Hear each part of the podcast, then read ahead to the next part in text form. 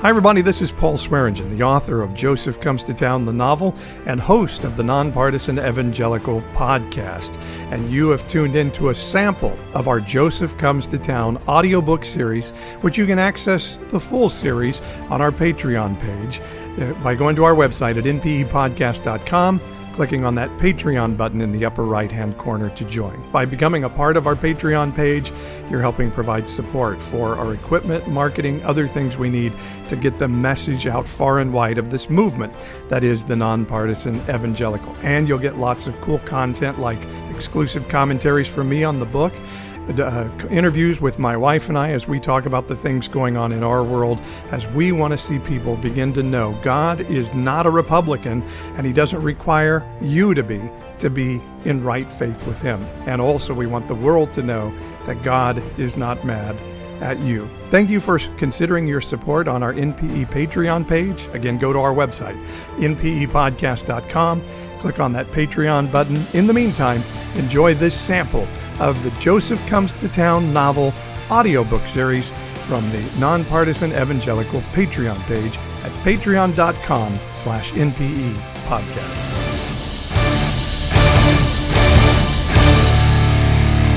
God damn it, Becky shouted as her nose collided with the shoulder of the busboy leaning against the hallway wall. She was stunned and might have fallen had not Joseph grabbed her.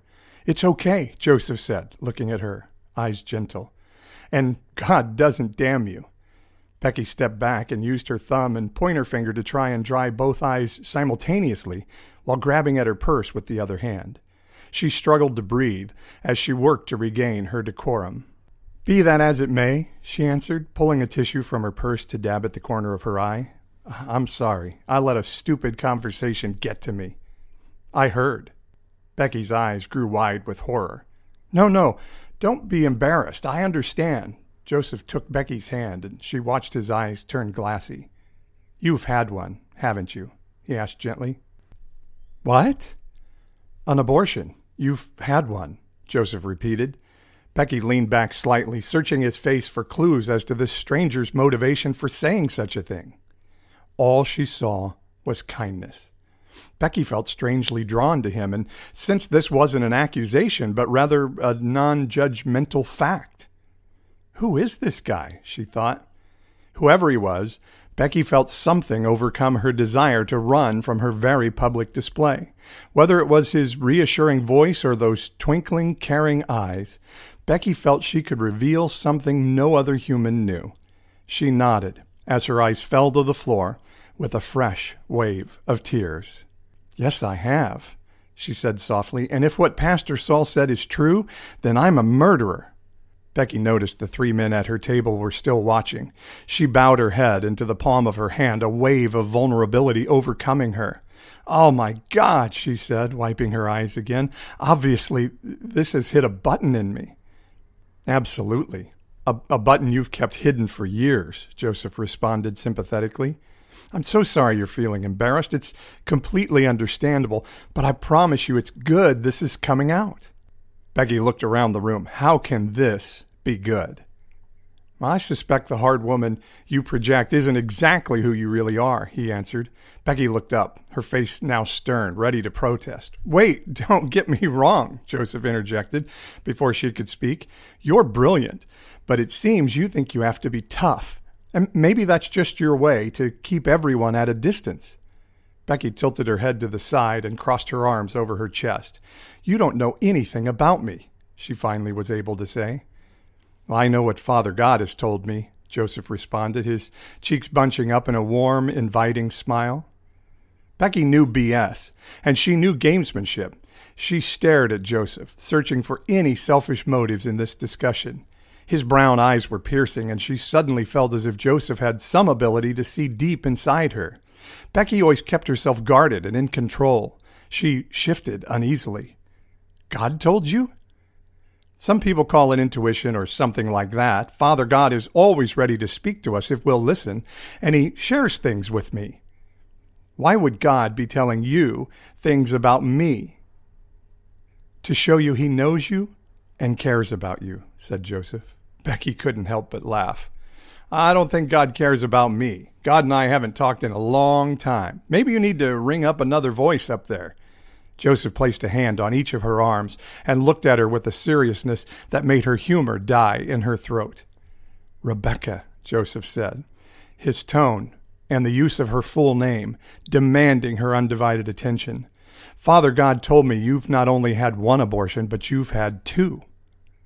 Becky felt the earth move under her feet, and she reached for the wall to steady herself. I- have never told anyone about that, she said. Shame rushed out, her face tightening as tears again coated her cheeks. Hey, Father God doesn't condemn you, and neither do I, said Joseph. God put me in this restaurant today to tell you he loves you, no matter what secrets you may have. Becky considered Joseph's words. It was impossible to believe, yet she couldn't deny the facts. He had just told her things about her life he couldn't have known on his own.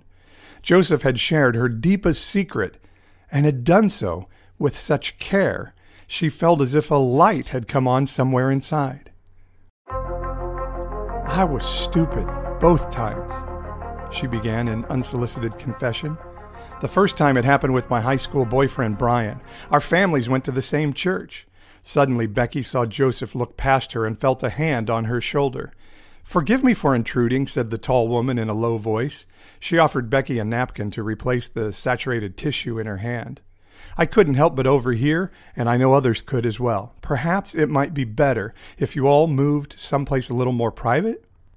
This is my new friend Elsa, Joseph said to Becky. Becky took the napkin and nodded in appreciation. Joseph gestured to his right. Over here is the room where I do my storytelling. We can talk privately over there. Becky was grateful for Elsa's suggestion. With the momentum of the discussion ended, she considered for a moment whether to allow this dialogue to continue. She searched her feelings and found something interesting. There was a desire in her to finally share this secret she'd carried alone much of her life. The musky room looked more like storage space than a place for storytelling. Becky saw boxes of restaurant items stacked all around. Joseph had grabbed three folding chairs leaning against the wall, and they sat. You were looking for someone to love you, weren't you, Becky? Joseph said, nudging Becky forward in her story. Yeah, I, I had a good family, but Brian made me feel special. My dad, her voice trailed off. He didn't show his love to you very well, Joseph finished her thought. So you looked for love in this boy. Becky nodded again, trying to maintain her composure. Oh, God, I was so stupid, she moaned. Becky knew she was completely out of character now, feeling things kept locked away for years. I was 16 freaking years old. I didn't know what the hell to do. The sobs came quickly and loudly as years of pent up pain flowed from her. Elsa leaned in and held Becky's hand. I felt like what I was doing was wrong, but there I was at the clinic. It was surreal. Becky stared ahead, deep in thought, searching for an expression of what she felt that day. I'd been taught all my life I was going to hell if I had sex, but an abortion? She paused again, edging a deep well of pain. She could barely get out what came next. I thought in my heart I was going to go to hell. She looked at Joseph, trying to judge his approval or disapproval. She was certain he was a religious man, and she expected her story would drive him to judge her as every other Christian she'd ever known. Seeing Joseph's unflinching look at her, however, prompted her to continue. I guess I decided I'd rather go to hell than tell my dad I'd had sex. Becky heard Elsa sniffle and saw sympathetic tears in the woman's eyes. Elsa wasn't running away either. Becky realized these people, odd as it was, seemed to care about her. Why had she waited so long to share this with anyone? It's good you're letting this out, Becky, Joseph said with an encouraging smile. What kind of a God would hate a young girl for making such a decision? Becky's skin prickled, her physical senses opening up as she churned with memories. You're, you're sitting alone in this clinic. I, I wanted my mom there with me, but I'm alone in the clinic waiting room with a handful of girls who can't even look one another in the eye. I remember there was freaking soft rock playing in the speakers, like, hey, just another day at the effing office. Becky had been holding back her language, assuming Joseph wouldn't appreciate her well practiced gutter talk. The painful memories were coming in a flood now. 16, God damn it! I, I couldn't even go to an R rated movie without my mom's permission, yet there I was. You did what you thought was best, Elsa empathized with the squeeze of Becky's hand. After it's over, they hand you some pamphlets and send you on your way. I went home and I needed my mom, but I couldn't tell her. She knew something was wrong, but I felt terrible. I couldn't tell her. I couldn't tell anyone. Becky's eyes flowed as she felt the wrenching pain in her gut. My relationship with my mom was never the same. Joseph let out a long exhale. A young girl shouldn't have to carry such pain alone, should she? No, Becky replied quietly. But I, I, sucked it up and went on with my life. My parents never knew why I struggled so much, and Brian was surprised I didn't want him to touch me anymore. Becky's tears had soaked the napkin through, and Elsa got up and opened a box of paper towels nearby, handing a stack to Becky. The second time was with my asshole college boyfriend, Alex. It was all coming out now, so Becky saw no reason to stop. He told me he didn't believe the baby was his. I think it was, but he had reason to believe it might not be. Becky noticed Elsa glance away, likely to avoid any misunderstood reaction to Becky's admitted indiscretions. Joseph, on the other hand, continued to look directly at her with the same caring face he'd worn the whole time. I thought the second abortion would be easier, but I went into a deep, dark place, she said.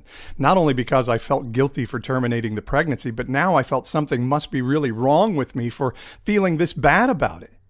What do you mean? asked Elsa. Why do you think there was something wrong with you? I was so depressed, like postpartum. I mean, you're, you're told it's like having a skin tag removed. What the hell was my problem, feeling it was something more? I've always wondered if I was the only woman who felt this way mourning for an abortion. Maybe there's something more to this than a simple office procedure? Life got to you, Becky, but now healing is coming. Joseph smiled at her. Tell us about your little girl. Now, Becky had observed Joseph's supernatural intuition in action already today, but it still surprised her. She pointed at the ceiling. Another message from, yes, from heaven. Father God wants you to know your daughter is a gift to you. This was still very strange to Becky. She looked at Elsa, who shrugged her shoulders as if to say she wasn't sure what was happening here either. Becky was surprised to find Joseph's insight into her life didn't make her as uncomfortable now. In fact, it made her want to hear more of what he had to say.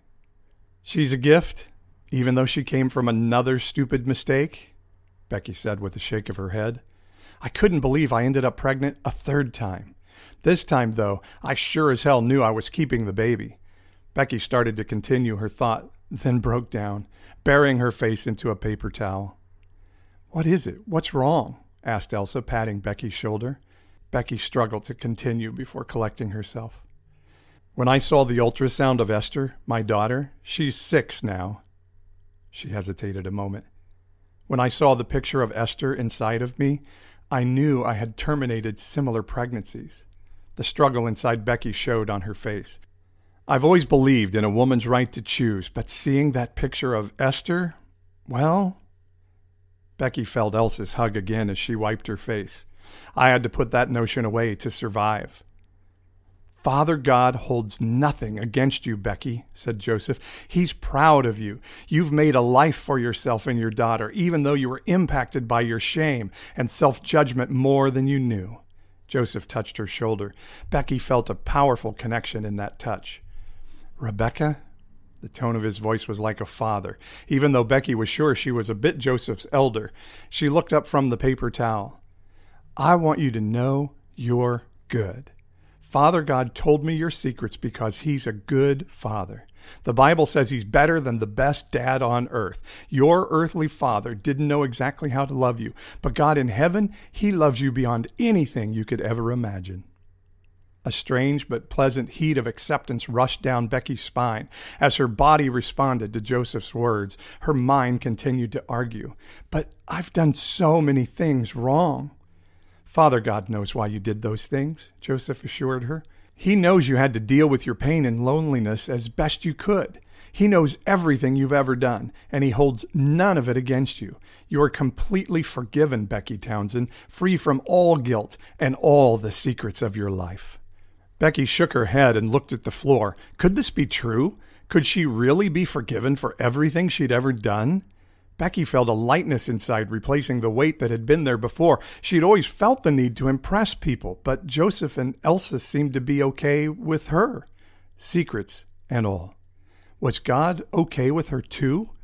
At that thought, Becky couldn't stop herself from reaching out to hug a surprised Joseph. I don't know why I believe you, Joseph, she said, but I do.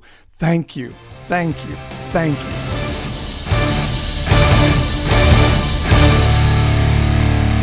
Thank you for listening to this sample of the Joseph Comes to Town novel audiobook series available on the Nonpartisan Evangelical Patreon page, accessed by going to npepodcast.com and clicking on the Patreon button in the upper right hand corner. If you'd like to hear the entire series, click on that button and sign up to be a part of our Patreon community. By doing that, you help support this movement to get out and tell people if you're a person of faith, you're not required by God to be a part of the partisan right wing Christian mindset. But in fact, you can say God is not necessarily a Republican and he is not mad at the world.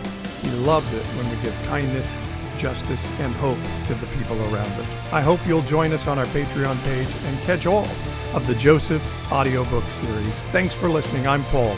We'll see you again soon.